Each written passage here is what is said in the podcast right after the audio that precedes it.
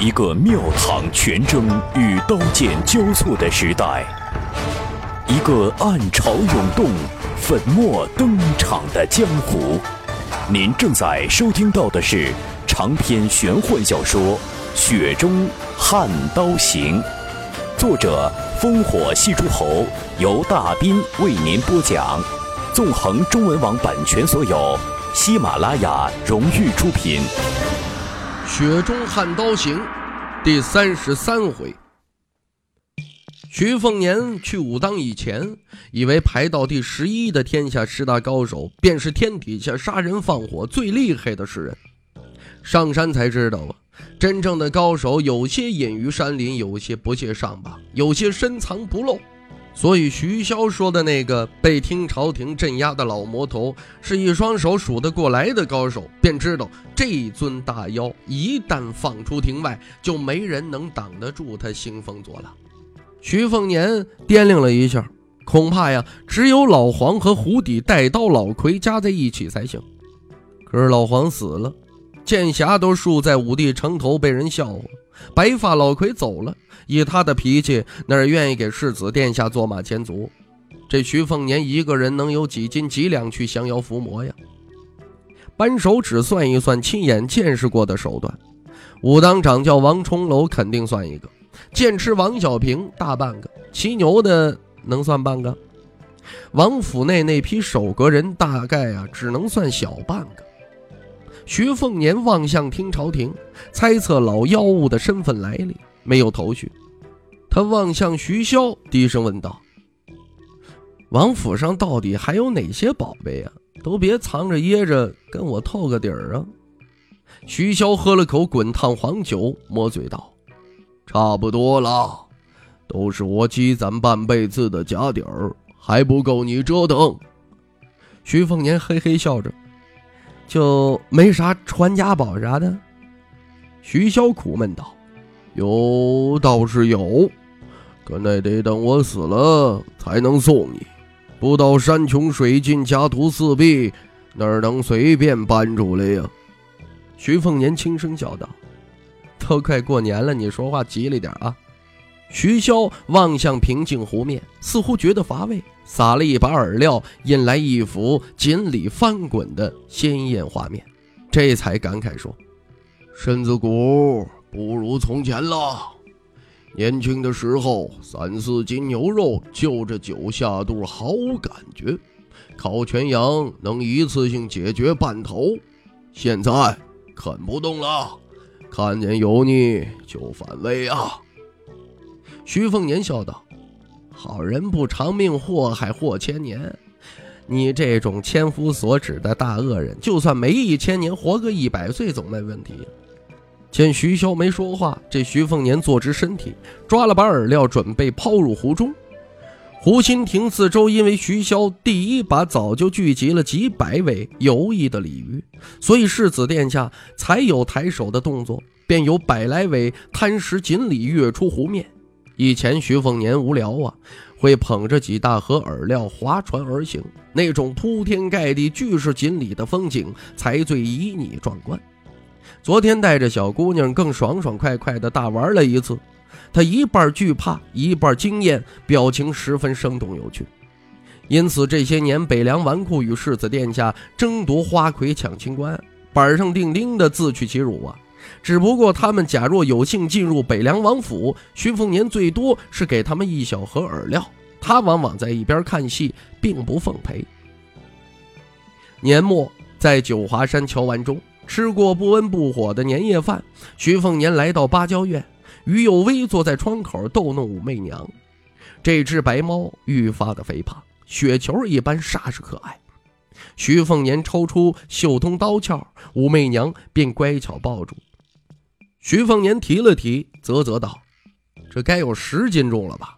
以后就叫武胖娘。”于有威抱过憨态可掬的武媚娘，瞪了一眼不解风情的世子殿下。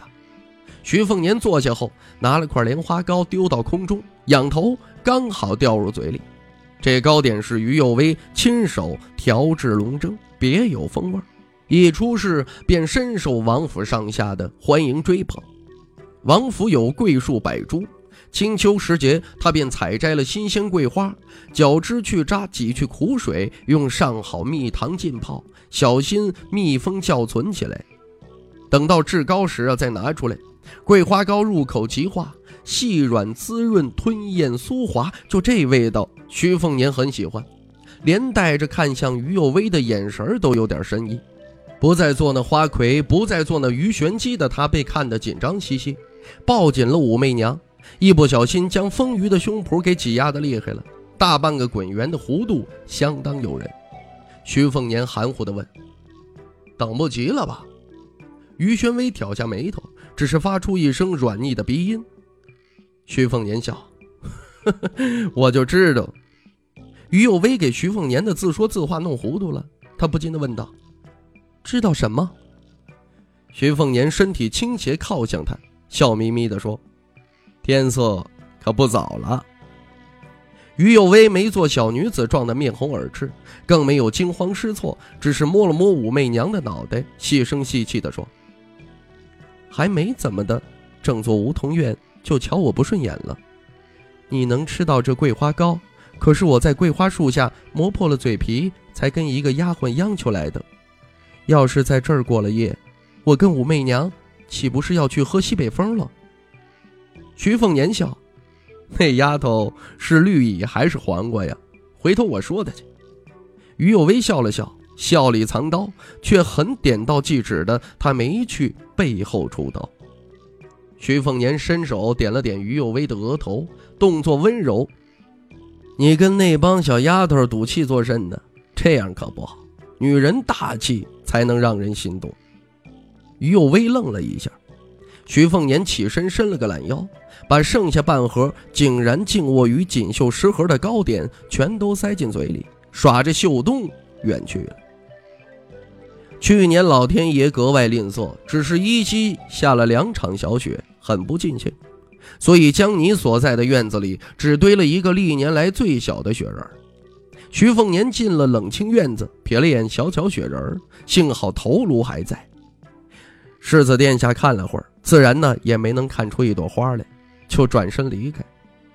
年后到底带谁去行走江湖？徐凤年至今仍是吃不准。护卫肯定不缺，以他的身份带一百铁骑，那都没什么太大问题。徐骁自然会安排得当，不留太多的画饼。加上徐骁安排几个王府圈养的得力鹰犬，明暗交叉起来，一般江湖人士想要刺杀，无异于螳臂挡车。但若只是如此，最是怕死，并且吃过苦头后的徐凤年还是觉得不够。那白虎脸儿，他不一定肯走出那听朝廷啊。两人交情向来是五两桃换半斤礼，没有无缘无故的帮忙。徐凤年也想不出江湖上能有比武库更吸引白虎脸的武学秘籍了。难不成真要去找那听朝廷下的半仙半魔？徐凤年不知不觉走到了魁伟雄绝九龙匾下，吓了一跳。先皇御赐的这块匾，字的意境倒是不是太霸气，可那四个字在徐凤年看来实在是，呃，还是四个字，不堪入目。没来由想起了远在千里外的二姐徐渭雄，很多时候他比世子殿下更加瑕疵必报，却习惯在大事上通透无碍，小事上小肚鸡肠。像徐凤年本就该喊她一声二姐，她却觉得刺耳，从小非要徐凤年喊她姐，把二字去掉。徐凤年也不知道二姐跟大姐徐之虎争这个有什么意思，早生晚生都是天注定的事儿啊。这徐凤年、徐龙象兄弟关系融洽。徐之虎、徐伟雄姐妹那关系却实在一般。妹妹觉得姐姐作风放浪是个花瓶，姐姐好歹是姐姐，你度量大些呀，却也喜欢恶作剧，当面称赞徐伟雄沉鱼落雁、闭月羞花、倾国倾城，尤其是写的一手好字。这女人心思啊，可比天道更深不可测。相信山上那个年轻师叔祖对此会十二分的赞同。徐凤年自嘲道。下了山，竟然有点想念那个骑牛的了。他自顾自哈哈笑道：“前两天一口气让人送了一箱子宴情禁书送上山，不知道骑牛的有没有被他二师兄吊起来抽啊？”徐乞丐，你还是这般无聊。白虎脸的清冷嗓音从阁楼内飘出。徐凤年推门而入，看到白虎脸站在大厅白玉浮雕敦煌飞天下。徐凤年乐呵呵地说：“这称呼一年多可没听着了啊！”世子殿下胯下玲珑绣东，白虎脸腰悬普着春雷。徐凤年没羞没臊，自言自语：“原来我们也登对儿啊！”白狐脸缓缓转头，将视线从壁画转到徐凤年身上，杀机横生。徐凤年无奈地说：“我我是说这秀东和春雷。”废话，白狐脸再美，世子殿下也不至于喜欢上一个爷们儿啊！白狐脸重新望向那六十四位个个等人高度的敦煌飞天，头戴五珠宝冠，或顶道冠，或束圆髻，袖骨清香，眉目含笑。他们上体裸露，肩披彩带，手持笛箫、芦笙、琵琶等等种种的乐器，云气扶摇，飘飘欲仙，好一幅天花乱坠满虚空的仙境。世子殿下很小就知道骑在徐骁脖子上去触摸那飞天的赤裸胸部，这不是根骨清奇，这是什么？这不是天赋秉异，又是什么？只不过长大以后啊，这次数变少了。毕竟徐直虎最喜欢拉着徐凤年一起睡，等弟弟十二三岁都没放过。徐凤年睡觉啊，喜欢搂着脖子抚摸耳垂的习气呀，便是啊被这徐直虎给惯出来的。白虎脸儿挪了几步，盯住了西北角顶部的一位飞天。这一位一身天仙碧饰宝钗，手捧凤首箜篌，仔细打量，竟然只有一目。这徐凤年没上心，只是心有余悸地说。徐骁说：“这听朝廷底层可镇压着一个老怪物，白虎脸你可得小心点啊！”白虎脸顿悟一般，春雷出鞘，击中那飞天的眼睛，春雷反弹归鞘。只见那一身飞天纹丝不动，其余六十三身飞天却开始缓缓漂移起来。一扇门出现在两人面前，徐凤年看得目瞪口呆，喃喃道：“这这是画龙点睛了，这是。”白虎脸儿径直走入，徐凤年想要拉却没拉住，犹豫了一下，跟着走进了漆黑昏暗中。借着大厅月光，可以看到是一条通往地下的楼梯。白虎脸抽出春雷，以清亮刀锋照应道路。徐凤年跟着抽出了秀东刀。等徐凤年默数到六十三，楼梯逐渐光亮清晰起来，是一座。四颗夜明珠镶嵌于四面墙壁的大厅，坟墓一般，灵位呀，摆满了北凉阵亡将校的灵位，不下六百块。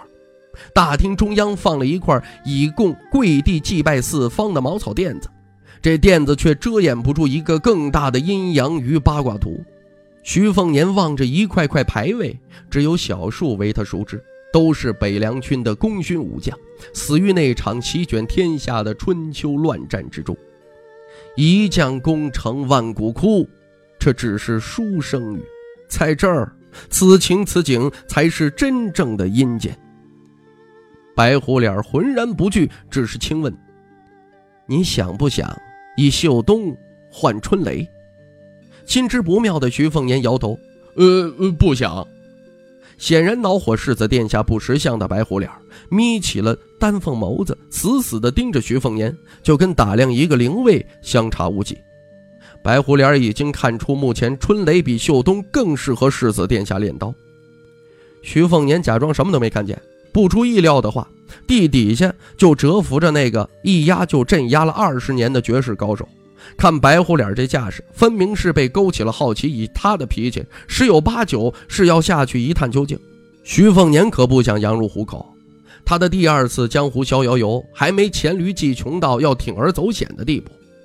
白虎脸皱了皱眉，破天荒的妥协：“我要再下一层，可这毕竟是你家，所以你若答应我，我除了与你换刀，还额外答应你一个条件。”徐凤年毫不犹豫。呃，好。白虎脸更加干脆，直接将春雷丢给徐凤年。徐凤年接下春雷，却没急着把秀东交换给白虎脸，反而是正色问道：“我现在就可以提条件。白虎脸点点头。徐凤年一本正经地说：“条件就是我们现在别下去，你要反悔就先杀了我。哎，不，不是，呃，先打晕我。”手中无刀的白虎脸瞪大着那一对秋水眸子，看着紧握着双刀的世子殿下。突然呢，白虎脸一笑：“那些敦煌飞天，若比起此时的他，便没了仙佛气儿了。”这徐凤年都看得痴了。却依然没敢掉以轻心。第一次在他面前展颜欢笑的白虎脸，仿佛是嗔怒。对呀，女子作态的嗔怒。他缓缓地说：“这次算你赢了，徐无赖。”徐凤年终于松了口气儿。鬼门关打转的滋味可真他娘的难受。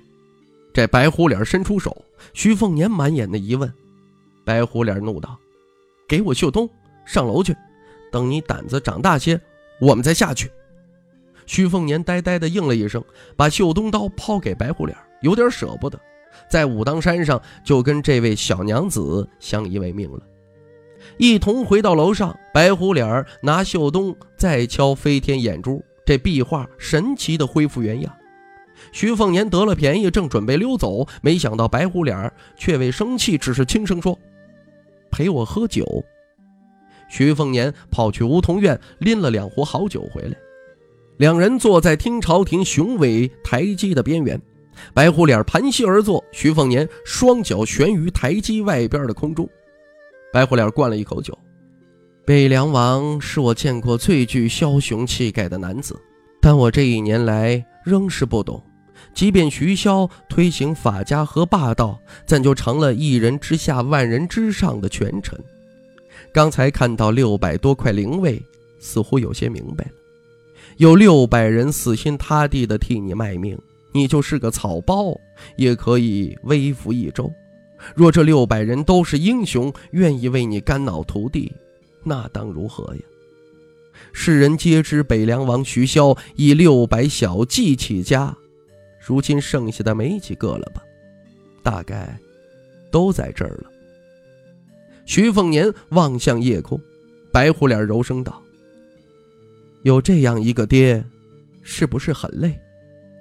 徐凤年摇摇头，白虎脸摇晃着酒壶，嘲讽道：“你爹手段心机隐忍，都是当世一流，你却是个无赖。”徐凤年苦笑：“你就甭挖苦我这个草包了。”不就是用秀东骗你的春雷吗？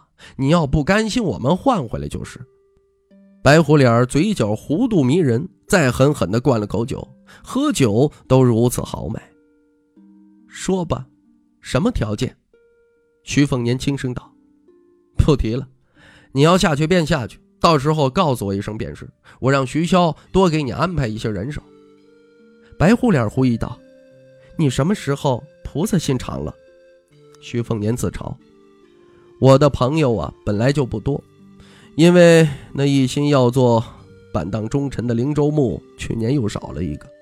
不管你怎么看我，我都把你当成朋友了。”白虎脸面无表情，只是仰头喝酒，一壶很快就被他喝得滴酒不剩。